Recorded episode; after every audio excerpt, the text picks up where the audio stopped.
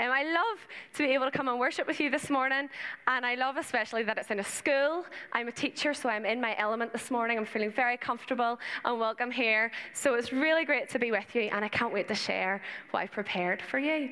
I wonder if we could play a wee game to start off, boys and girls. So we're going to have a wee look at, just hold it for a second. We're going to have a look at a word on the screen. And I want you to tell me what color you see. Okay? I don't want you to tell me what word you see. I want you to tell me the color that the text is. Alrighty? Eh? Here we go. Shout it out. Oh, very clever. Okay, I was hoping someone would say red, all right, but you guys are well ahead of me. It looks like one thing because our, our eyes see the word red, but it's actually green. Should we try another one? Shout out really fast. Here we go. Oh, I heard a few yellows. I love that. That's exactly what I was hoping for. I heard a few yellows, okay, because our eyes see the word yellow, but actually, I'm asking you to look at it a little bit differently. And I want you to say purple. Let's do one more. Very good. We almost got away with no blues there. What a tricky game. Our eyes are playing tricks on us you are saying one thing, maybe you're saying the word, but actually I was asking you to look at it a little bit differently and see what color it was written in. This morning we're going to look at someone who had a hard time with people seeing him differently. Okay, can anyone remember which character you looked at last week who had a really dramatic change? You looked at it last week in junior church, someone who met with Jesus and changed completely. Anybody remember? Yeah. Fantastic. Paul, can we skip all the way forward just to a wee blank screen? That'd be great and help me out. Fantastic. Paul, let's remind ourselves last week you were thinking about how what Jesus did changes us. It can change us completely. And Saul changed completely. Who can remind me what Saul was like before he met Jesus? Anybody remember? Do you know? I love that. Perfect answer. He was really nasty to other people. Good girl. As a young man, Saul was really harsh and really mean and really angry. And he went around the city of Jerusalem where he was a religious leader and he wanted to put all the people who followed Jesus into prison. He wanted to hurt them. Saul didn't believe that Jesus was the Savior. He didn't even want to believe that Jesus had risen from the dead. So you are right. He was nasty and he was mean and he was angry. Can you give me your meanest looking face, boys and girls? I wouldn't like to cross you. That's a fabulous mean face. He was so keen to get rid of all the Christians and all the people who believed Jesus that he was traveling to a new place, Damascus, to do just that, to hurt the Christians there when Jesus met him along the way. You heard all about it last week. He met with Jesus, the blinding light, and Jesus spoke to him, and Saul changed like that. Immediately, his life was changed, it was turned around. And now, instead of arresting believers, he became one of them. Saul was going to follow Jesus. What did we call him after that? You told me before. What was Saul's name changed to? Paul, fantastic. I'm going to try and call him Paul from now on to save the confusion. Paul.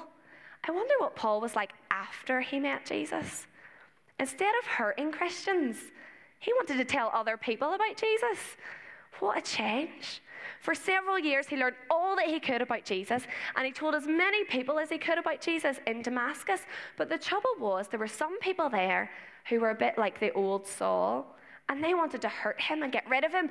So he had to leave Damascus and go back to Jerusalem. And that's where we pick up the story today. So let's see our reading. It's taken from Acts chapter 9. Lovely. And it's too small for me to read from there, so I'm going to read from this if that's okay. When he came to Jerusalem, he tried to join the disciples, but they were all afraid of him, not believing he was really a disciple. But Barnabas took him and brought him to the apostles. He told them how Saul on his journey had seen the Lord, and that the Lord had spoken to him, and how in Damascus he had preached fearlessly in the name of the Lord. So Saul stayed with them and moved about freely in Jerusalem, speaking boldly in the name of the Lord. Brilliant. Now Paul is back in the city of Jerusalem, and he heard where some of the believers were meeting, and he wanted to go and join them. But there was a problem. The believers were scared of him. They didn't want to have him in their group. They didn't want to have him join them. They were really scared. Give me your scared face. I love it. Scared face. You can't really blame them though. Remember all the horrible things that Saul used to do to the Christians before he met Jesus? It's really hard to change your reputation. They had heard the stories of what Paul had done, and they thought it would be impossible for him to have changed that much, and that he was now a believer. So even though Paul had changed, even though he had met Jesus, and he was a follower, the people in Jerusalem still saw him as the angry, mean, nasty Saul who once wanted to hurt them. Thankfully, someone was standing up for Paul. He was on his side. It looked like Paul might have to leave Jerusalem, just like he'd had to leave Damascus. But someone showed up. Did anyone catch his name from the reading? Who was on Paul's side? Do you know? I'm so impressed. Barnabas, good man. Barnabas stood up for Paul when no one else in Jerusalem did. Barnabas believed that Paul really was changed. He was able to see him differently. Barnabas knew he could help. If only he could get everyone else to see Paul the way Jesus saw him. You know, Barnabas' real name was Joseph. Is anyone in here called Joseph? We got any Josephs? Oh, no Josephs. Well, I just think that Barnabas is a ridiculous nickname for someone called Joseph. You might get Joe, you might get Joey, but never Barnabas. But he was called Barnabas because that means son of encouragement. And Barnabas was an encourager by name and an encourager by nature. He took Paul to see Peter and James and some of the other believers, and he told them what had happened. He told them how he'd met with Jesus on the road to Damascus. He told them that Jesus had changed him completely. He told them that he'd been preaching all about Jesus ever since. And finally, the people in Jerusalem believed that Paul had really changed. They started to see him the way that they should. Barnabas had seen the change in him, and Paul was accepted by believers in Jerusalem, and that was the start of a big ministry for Paul. He was able to tell so many people about Jesus, and so many people came to Jesus to be his followers after that. The story of Jesus changes how I see others. Let's see our bottom line for today. Can you say it with me? A big, big, loud voice after two, one, two. The story of Jesus changes how I see others. Fantastic. You know, you might think this story is all about Paul. But I think today it is much more about Barnabas. You see, in the Bible, in Acts chapter 11, it tells us that Barnabas was a man of God. He was full of the Holy Spirit, he was strong in faith. And you've been learning your verse from Hebrews 11. Now, I've gone rogue. I'm on a different version, but if we can see it on the screen, faith is being sure of what we hope for, it's being sure of what we do not see. Barnabas' faith meant that he was able to see Saul the way that Jesus saw him. Barnabas' faith in Jesus and in what Jesus can do meant that he was able to see Paul for who he really was. Barnabas' faith in Jesus was able to change the way he saw others. He was able to see Paul the way God saw Paul. Well, today, boys and girls, and everyone else in church, I want to ask you, what about you? I want to ask you if you will be a Barnabas, if you will try to see people the way God sees people. Seeing others the way God sees them isn't always easy. But I think God can help us because you see, Jesus was the best at this. If there was a medal for seeing people the way God sees people, Jesus would win it. He was so good at it. And when Jesus was on earth, he taught some new ways of thinking. You know, everyone knows we're supposed to love others. We all know that. And when Jesus was on earth, the people believed that.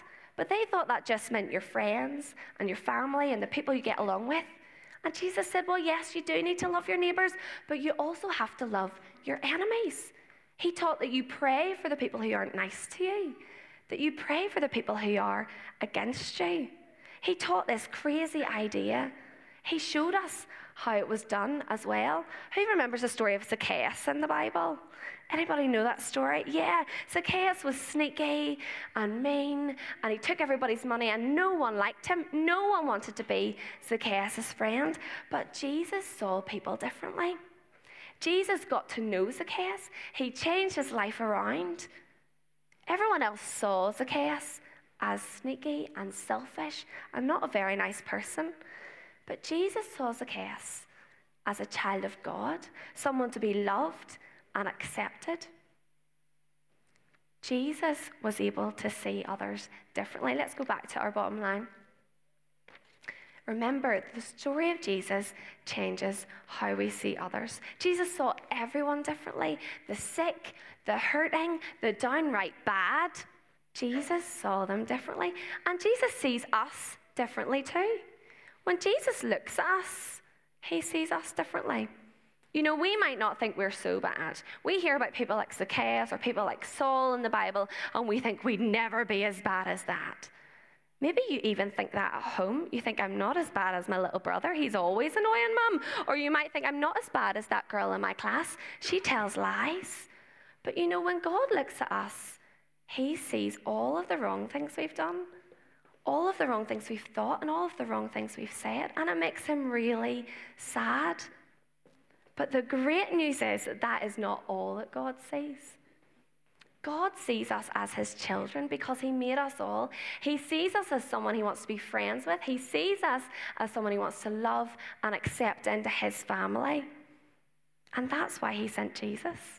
Jesus died as a punishment. He died not for the wrong things that he'd done, but for the wrong things that everybody else had done. And if we believe this and we follow Jesus, this is the best part. When God looks at us, he actually sees Jesus. When we follow Jesus and we believe what he's done, when God looks at us, he doesn't see all the wrong stuff we've done anymore.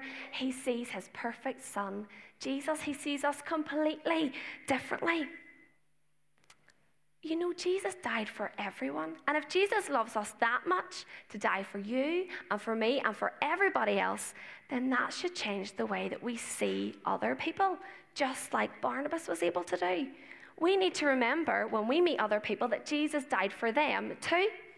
Remember, the story of Jesus changes how I see others. Can you say that again? Ready? One, two. The story of Jesus changes how I see others. You know, Jesus was the best example, and Barnabas was able to do it too. Barnabas was able to see Paul the way God saw him. Paul was made by God and loved by God, just like you and me, and even the people we don't really like. When people don't seem the same as us, or maybe they don't seem to like the same things as us, or maybe you think, oh, they're a bit naughty, we try to avoid them or we don't want to be their friend, or sometimes we might ignore them, and sometimes, unfortunately, we might be nasty towards other people. But remember, God loves us all unconditionally. That means no matter what. Remember, God loves us all. The story of Jesus changes how I see others, even when they're not our friends, even if we don't think we have much in common with them, even if we don't really think that they deserve God's love. It's not up to us. God loves everyone, and Jesus died for everyone. And if we start to see people the way Jesus sees them, then that might change how we treat them as well. We can treat people with kindness and love and patience and show them friendship and acceptance. So I wonder today will you be a Barnabas? Will you see people the way God sees them? The people we meet every day Will you look at them and remember that Jesus loves them and Jesus died for them just like he died for you and me? Let's see others how Jesus sees others because of what he has done for them. Can you shout this out one last time after two? It's just so we'll remember. Ready? One, two. The story of Jesus changes how I see others.